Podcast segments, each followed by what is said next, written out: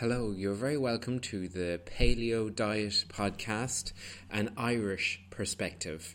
This is a brand new podcast and um, it's run by myself, Stephen Lee. I have the uh, My Diet, no, mydiet.com website uh, where it's based on health, nutrition, and just general wellness. Uh, but why I started a podcast was because there's really no Irish perspective uh, podcast for the paleo diet, and I just see so many benefits to the paleo diet, and so many good people out there that are on the paleo diet that it would be a great uh, service to be able to have us all together in the one place and uh, to be able to talk about recipes, what we find easy, what we find hard about the paleo diet, the benefits of the paleo diet, uh, and how it's good for so many things. Uh, I suppose a good way to start is to really define the paleo diet. I know the paleo diet has loads of definitions over the internet. Uh, that you'll see. I suppose it's living like people did thousands of years ago and eating how people did thousands of years ago. There was no processed food, there was little or no sugar in the diet. Everybody ate good, honest vegetables, meat, and foods like that. By nature, it was uh, low in carbohydrate, also, would have been a higher fat diet. Um, really, in comparison to what we see today, because uh, these days, the normal diet for people out there, especially Ireland, England, America, is very high in carbohydrates, low in fat uh, by comparison, and probably low in protein as well. So, the paleo diet, as many of you know, is fantastic at weight loss and weight reduction. And this is because of a number of factors, really. It is low carbohydrate, and as we know, carbohydrates, when we eat them, it spikes our insulin levels and insulin is the growth hormone in the body so that stores the extra energy that we might have as, as that time as fat or glycogen in our muscle. If we're doing physical things but if we're not doing physical things it will be stored in our body as fat. So by reducing our carbohydrate carbohydrate intake it really does help with weight control. But on a number of ways um, not only do we store it, but by having low insulin levels, we can also get access to our fat stores that we have in our bodies. Now, it's thrown all the way around the internet that we hold up to 40,000 calories um, in fat stores in our body. So, we have ample uh, food uh, source within ourselves, and if we can only tap into that, um, we'll really uh, lose our weight, and we can do that by uh, limiting our carbohydrate. But on the paleo diet, the carbohydrate is also uh, slow release because it's tucked up in all the fibers. You're getting your carbohydrates from your vegetables, so it's slow release in a way. It's not hitting your system the same way as sugar or fructose or any of the nasty sugars that are out there do. So that's one big benefit. Another benefit to the paleo diet is that it eliminates grains and for some dairy. So there's also many protocols out there for the paleo diet that are autoimmune in nature, and that means taking out anything that might irritate the gut, irritate your body, uh, that you might be intolerant to and not even realize. And by doing that, you can have a healthy gut, and then that will in turn help your body to thrive and to lose weight as a result. So, uh, really, there's many positive strands that come from paleo and paleo eating. Uh, really, it sounds cliche, but it really is a lifestyle. Uh, the paleo diet. It's all about your sleep, your exercise, your wellness, your stress levels, and, and really how you occupy yourself in the day. So, hopefully, over the podcast, we'll go into each of these different areas. We'll be going into, of course, nutrition, uh, macronutrients, how much carbohydrates, fat, and protein you should get, where you can get them on the paleo diet, what recipes you can get them in. We'll also be going into the micronutrients, so uh, we all need nutrients. We get that hopefully from our food, but sometimes we might need to supplement. We might need to supplement in the winter time. We might need to supplement uh, magnesium if we're not getting enough or other nutrients like that. So we'll be delving into what we need, what are the best supplements. And it would be really great if this could be a, a community also that we could have other paleo people on to give their life experiences. Paleo isn't always easy. Um, bread can taste really good with a bit of butter and cheese on it. Um, so it can be hard to give up um, some of the carbohydrates, some of the grains. So, just getting people's different experiences of what they find helps, what recipes they use to perhaps substitute for uh, pastas and things like that, or breads. Uh, they, people use almond flour for different recipes, so hopefully we can get a few good ideas from people because there is a, a great resource out there and it's called uh, Paleo Hour on Twitter, and it's where people all across the UK and Ireland tweet different recipes, different helping guides, and just give each other a bit of motivation and uh, just the, the leg up, really, uh, a bit of help. So that's what we'll be doing. Um, so if you would like to um, appear on this podcast, uh, please feel free to contact me. In the show notes, you'll see uh, my contact details, and uh, we could link up and discuss how your pay lifestyle is going for you and uh, how we, we can share that with other people in helping this. But I suppose a good place to start would be my own story. Um, I started off um, from a very loving family. We probably didn't always have the best in nutrition. Uh, we ate a lot of biscuits, carbohydrates, and things like that. And as well, my own choices at the time were poor food wise, a lot of carbohydrates, a lot of fast carbohydrates. And by the time I was 17, I ended up at 17 and a half, 18 stone. And I'm afraid none of that was muscle. I uh, really hated uh, being that size. I uh, exercised my heart off at school every day. Um, there was football, handball, and I did cycling routes. Uh, so much so that I have kind of damaged knees since, uh, but really put in loads of effort to lose weight. But I would return home and eat a whole pile of junk food and really that wasn't uh, the way forward. So when I got to about 18, 19, um, and I was really huge at that stage, I kind of come to a, a point where I'd had enough, and it was that's it, I'm going to do something. And I don't think you can force somebody else to that point. I think it's a point where somebody has to come to that realization themselves that, you know what, I want to change and I'm going to make a difference. I'm motivated this time. And I really was motivated. Now, I didn't go paleo at that time.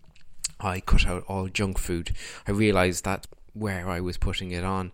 Um, so I cut out all junk food for a number of years and I got down to 13 and a half stone. So that was a, a, huge success. It was so off and it stayed off. And as you know, once you cut out the junk food, you really don't miss it whatsoever. So I cut out junk food uh, nearly completely like that, and uh, it went really well for me, and I was delighted. Slowly and surely over the years, though, it kind of crept a little bit back on that I'd go back up to maybe 15 stone. And again, I probably didn't look too bad, just a little bit pudgy at 15 stone. Probably didn't feel that healthy, even though I was still physically active, um, physically active every day. Uh, but it was still just the diet. Um, I probably have quite a low carbohydrate threshold, and I can put on weight if I do eat too much carbohydrate. Um, so, sure enough, I was back up to 15 uh, stone, 15 and a half stone. Um, and I tried a, a, number of different diets to try and lose weight. I got an app on my iPhone um, called Fitness Pal, and I dedicated myself to writing or putting in exactly what I'd ate for the day. I had uh, measuring scales where I actually measured out exactly what I had, and I limited myself to 16, 1700 calories every day. And I did that for a period of three months religiously, weighing everything. Now I was hungry all the time, um, but I did lose weight, and I got down again to about 14 stone, maybe just under near 13 and a half 14 stone. But again at that time i had no idea of nutrition. I had i knew about fat protein and carbohydrates but i didn't have a clue what they meant um, how much i was getting the effect the chemical effect that that had within my body when i ate um, each of each kind so really, um, the change came about for me. I was out running one day and I was listening to a podcast, a running podcast, um, and I suppose kind of hit me the other day, kind of rambling here, but I suppose I'm allowed to. Um, that it was only because I was physically out doing something, trying to learn, tr- listening to running podcasts, that I came across something. And I suppose sometimes you have to put yourself out there. You have to, sitting at home on the couch watching EastEnders isn't going to teach you anything. Whereas out running, listening to a podcast, and they interviewed a guy, um, an endurance athlete over in America called Vinnie Tortorich. Um, and he's, I suppose, a bit of a lovable rogue at the end of the day. He um, is low carbohydrate. He runs a, a group called NSNG, uh, no sugar, no grains.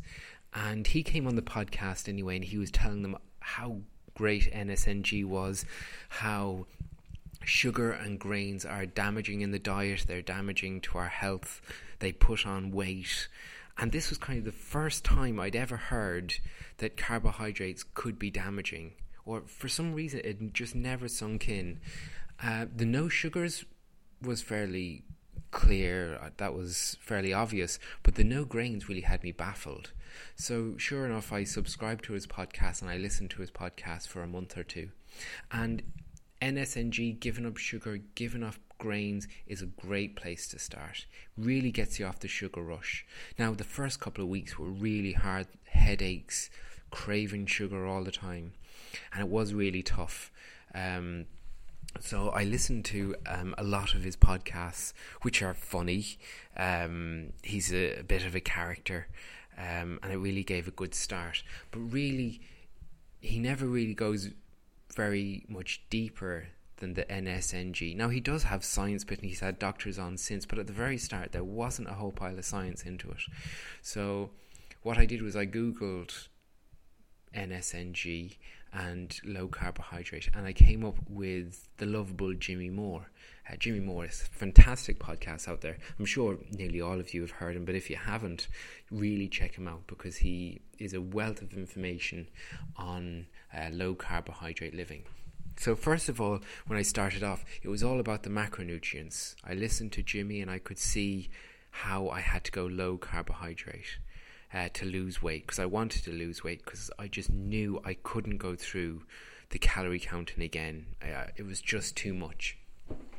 So what I did was I went low carbohydrate.